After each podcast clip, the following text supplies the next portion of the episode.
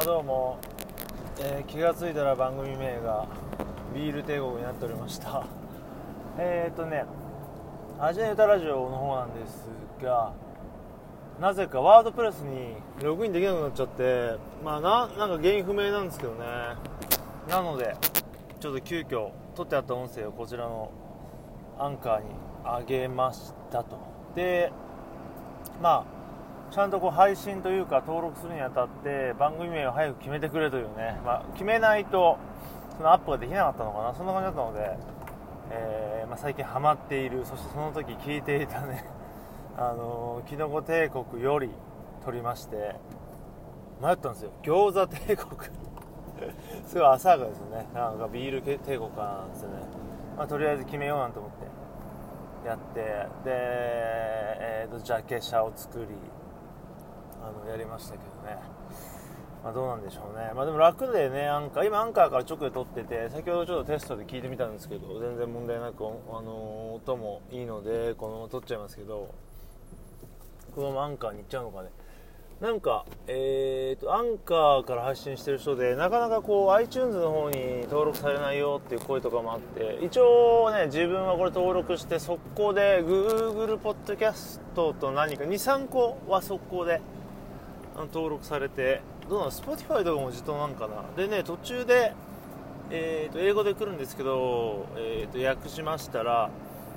アップルの方はちょっと時間かかるかもよっていうのが来たんですけど、まあね、そうやってケアしてくれてるってことは、まあ一応申請というか、そっちは進んでると思うので、もうちょっと気長に待ってみて、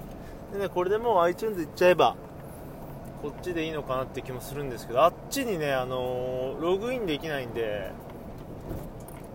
あれができないですね、あの告知、移動しましたみたいな告知ができないなっていう、そこだけちょっと悩みで、別にいいような気もしますけど、でもやっぱりね、あの少なからず聞いてくれてる方がいた以上はちょっと伝えたいんでもう一回頑張ってみますけどね。まあでもこれの方が楽なのでどっちら移行しちゃおうかなと思ってます。まあそうするとねあのーラジオトークでひっそりやっていたというかまあ23個しかまだアップしてないんですけどね。えーと俺とお前とグッドラックっていうねやつをやってたんですけどなんだろう。一応ポッドキャストとあとはこうスマホで撮るえー番組みたいな感じで分けようと思ったんですけど結局ラジオトークもポッドキャストに申請できたりとかで結局こっちのアンカーもやっちゃうとなんかあんまりね境目がなくなっちゃうんでアンカーでやるんならまあラジオトークは統合しちゃってもいいかななんていろいろ思ってますけどね。うんまあそこはちょっと考えますけど。で一応前回があの12月最初の方とか中盤に撮った、えー青森聖子ちゃんのライブに行った話までだったんでその後ですね年末年始のことをちょっと話そうと思います。えーとま年末は何があったかな？年末そっかいや年末何があったってね自分のライブありました。えー、ロンリーコヨテという感じで、まあ、な名前を変えてから初のライブでしたね。12月23日武蔵境佐藤さんです。いつもの。でまあその時の話から言いましょうね。年末年始分けないとかな2回長くなっちゃうそうなんで。とりあえずじゃあまあまあ行けるとこまで行きましょう。えー、といつものよう、まあ、いつものようにですねもう本当に板についてきました。11月12月と、まあ、東京結構行ってたんですがまあその日は、えーとね、入りが、まあ、ちょっとリハなしで、まあ、ちょっと細かい話ですけどね56時だったんでその前にちょっと下北行ってで、まあ、さっき出た大森聖子ちゃんうんまあ、大森聖子ちゃんからいなんて言うんだろうな大森聖子ちゃんをおそらくリスペクトしているであろう工藤ちゃんというシンガーソングライターがいましてまあそのこのライブ見たいなと思ってちょうどその日やってたんで見てから行けたらいいなということでね、まあ、最近はそのいろんな用事を1回の東京で絡ませるっていうね技を覚えたんで結構あのすごい充実していいんですよ、うん。で、えーたまたまたまやっててであのまあイベント結構サーキットイベントみたいな感じで演奏時間短かったんですけどちょうど見れて、うんあのー初めて見れました。バラ,、えー、とバラックブロックカフェですよね。間違えてないかな。一回あの出演したことあるんですけど今日ねうんおととしか、えーでそこで会って見てきましたね。非常に。まあ2曲か3曲だけだったんですけど、うん、初めて見て。あのまずあれですよね。シンガーソングライターとか弾き語りの人のその転換転換セッティング早くていいなっていうね。その日のまあ後で話しますけど俺はソロなのに転換にやることが多すぎて本当にねちょっとアルバイトアルバイトっていうかお手伝いローディーの人をね本当に雇わないとダメかなっていうぐらいのレベルになってきてるんで、まあ、そのぐらいの人がでクーズまあ、23個あとすごいいい感じで、ええ、あの喋りもめっちゃ面白かったし曲も良くてあの、まあ、また機会あればもうちょっと長いフルセットのものを見見に行きたいなと思いました、うん、面白かったななんか、ね、独特の雰囲気で。はい。えーとそれとねその後、まあ武蔵境に向かうわけです下北から武蔵境で。でね、まあ、最近はこうやっぱ経験値なので経験が豊富になってきましてね電車の乗り換えが非常にうまくいくんですよ。でねその時はでも吉祥寺で泊まり吉祥寺から武蔵境に行こうと思ったらえーとなんだっけなんとかよく武蔵小杉じゃなんだっけな。まあ、どっかで止まっちゃったんですね。あ電車間違えたって感じでもう一回吉祥寺に戻ってそこから行ってもよかったような気もするんですよね。忘れちゃったっけどどこだっけな。まあいいや。で戻って武蔵境に着いてちょっと時間があったというのとあのさっきも言ったようにちょセッティングがめっちゃあったんでせめてちょっとエフェクターとかまああの1回整備しようということでカラオケに入ったんだけど30分しか取れなくて結構忙しかったんですけど、まあでも、武蔵境のあの駅前のカラオケに入って、ちょっとだけ、えー、と確認事をして、で、マックに行って、ハンバーグ買って、会場に入りましたね。結構余裕あって、余裕ありで行けたんで、違うバンドのリハとかも見て、行きました。はい。で、定番は2番目だったんですけど、まあ、あのー、本当に、さっき言ったようにセッティングがね、1人なんだけどまず、えー、とやることはギターのセッティングでしょ。まずギターエフェクターつないでで、えー、とリズムマシンがあるんでそっちつないで確認してで、えー、と今回からバンドフラッグがついたんでそれをまあ、まあ、自分でねあのセッティングすればいいそれを渡してでさらにえーと、録画用の、ね、レコーダー回してそれもなんかね今回からちょっとカメラズームのいい感じのカメラがあるんですけどそれをね、えー、と固定してそのマイクスタンドに挿すんですよね。でそれで固定できるんですけどそれもやってで、まあ、その前にまずメイクもしてみたいなあったんでで、えー、と SE かかって入場からのってまあまあ非常に大変で忙しいんですよね。本当にちょっとあの楽器を演奏しないメンバーを入れようかなって本当に思ってますよね、ええ、あと MC やってくれるメンバーとかねあの演奏終わるとさーっと、ね、客席から出てきて喋るとかね。それもなんか新しくて面白いなと思うんですが、まあ、まあそれは冗談としておいても やりました。でまあ演奏はいつも通り、えー、非常に気持ちよくできてど、ね、できたんですね。でどどっからのそうかな。でそれを録画したの、まあ、先話しちゃうとあの見たらやっぱねあの1人だとなかなかこうねお客さんとかライブハウスの人がこうダメ出しってしてくれないですねじゃないですか。で自分で録画見たらね今回特にすごいあのー、あこここうした方がいいなとかこここうした方がいいなとかすごい見つかってうんあのー、すごい得るものがありましたね。それこそもうライブ後速攻であのスタジオ行ったんですよ。マジ偉いなと思って、ね、自分でも偉いなっていうかそれは勤勉とかじゃなくてなんか気づいたことをすぐに実行してすり合わせないとなんか気持ち悪くて。で、まあ、何点かそのなんだろう。PA 面っていうか音もねバランス的にももうちょい例えばまあボーカル上げた方がいいなとかそういうのも気づいて。でそこも気にしてスタジオでやったらすごいしっくりきてもう何倍もしっくりきてこれ次のライブ楽しみだな感じで。でそのまま そのスタジオの店長とかにもちょっと相談してあの こうこういう風に上げてこういう風にしたいとか、まあ、録画見るとこんな感じなんですけどどこ上げてもらえばいいですかねみたいなことを話してやっぱこれでこれでこうだなと次はここだなっていうのも 分かったんで、まあ、次のライブかなり楽しみですね、まあ、その他何点かあの気づいた点があって、まあ、そこら辺をまあその後見たライブとかでもどんどんどんどんこう自分の中でねこうすり合わせていったらね非常にいい答えが見つかりました、は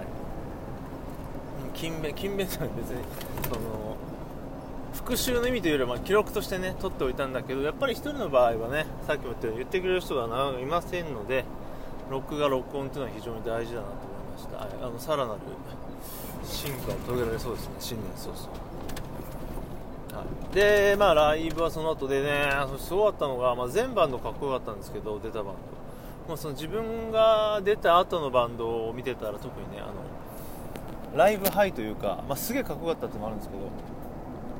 見見る方のライブハイになっちゃってもうどのバンドもどのバンドめちゃくちゃかっこよくてうわーふわーっとしちゃってなんかすげえ楽しかったですね。あの気分はバンギャというか、まあ、バンギャじゃなくていいんですけどずっともう最前でこう踊りながら見てるのがあってあのハイはやばいっすね、うん、いやライブハウスやっぱ最高だなと思って。なんか時に全く初めて聴く曲のもうなんだろうな。歌い出し2秒ぐらいで本当に泣けてきたりとか。本当ですよこれ冗談だけど。今年もエモレベルエモハードル低いというかねそういう感じ性豊かにいけそうですけどいやーみんなが良かったなって感じでであの同郷のねえーと、群馬県出身の方も紹介してもらったりしてねその人ともつながったりして非常に良かったですね。うん良かった。最高でしたね。はいあのー、今年もバリバリライブしていきたいなと思うんですが、まあ、もう決まってるんですよね、まあ、それは最後告知しますけど。それでねその日は、えー、ちょっと吉祥寺まで戻ると吉祥寺に行って、まあ、宿を取ってあってそこでま泊まってで次の日もねちょっと用事があったんですけど次の日はその、まあ、ヤンさんファミリーの方にしかわからないと思いますけど松本ジェダイさんというね、えー、方に写真を撮ってもらったんですよね、えー、あの撮影してもらって。まあ写的なやつというかですね。まああのー、今年はしっかりとこうあり方というかバンドとしてのビジュアルの方もしっかり整えて、まあ、存在してるぞという感じから出して、まあ、いろんな面で頑張っていくことで本格的本格的ではまあ重いですけど、まあ、ちゃんとやっておくかなと思って撮ってもらったんですけどめっちゃ寒かったんですがなんだろうね。そのまあ当たり前だけどねこう写真プロの人に撮ってもらうのって初めてですしあのどんな感じかなって全く分からなかったんですけどなんでしょうこういろいろねここじゃあこうしてくださいこうしてくださいっていう指示だったりとかあとはもうそれこそこう構図をね眺めてるというかねそんな姿をね10代さんを見ているだけでなんかすごいねあの勉強になったというかねかっこいいこうプロの空気を味わった、新しい世界に踏み込むってやっぱ楽しいなと思ってなんかすごいあの有意義な時間でしたね。寒かったけどめちゃくちゃ、まあ、いろいろ話せて楽しかったですし、えー、あのハマったないがあればぜひね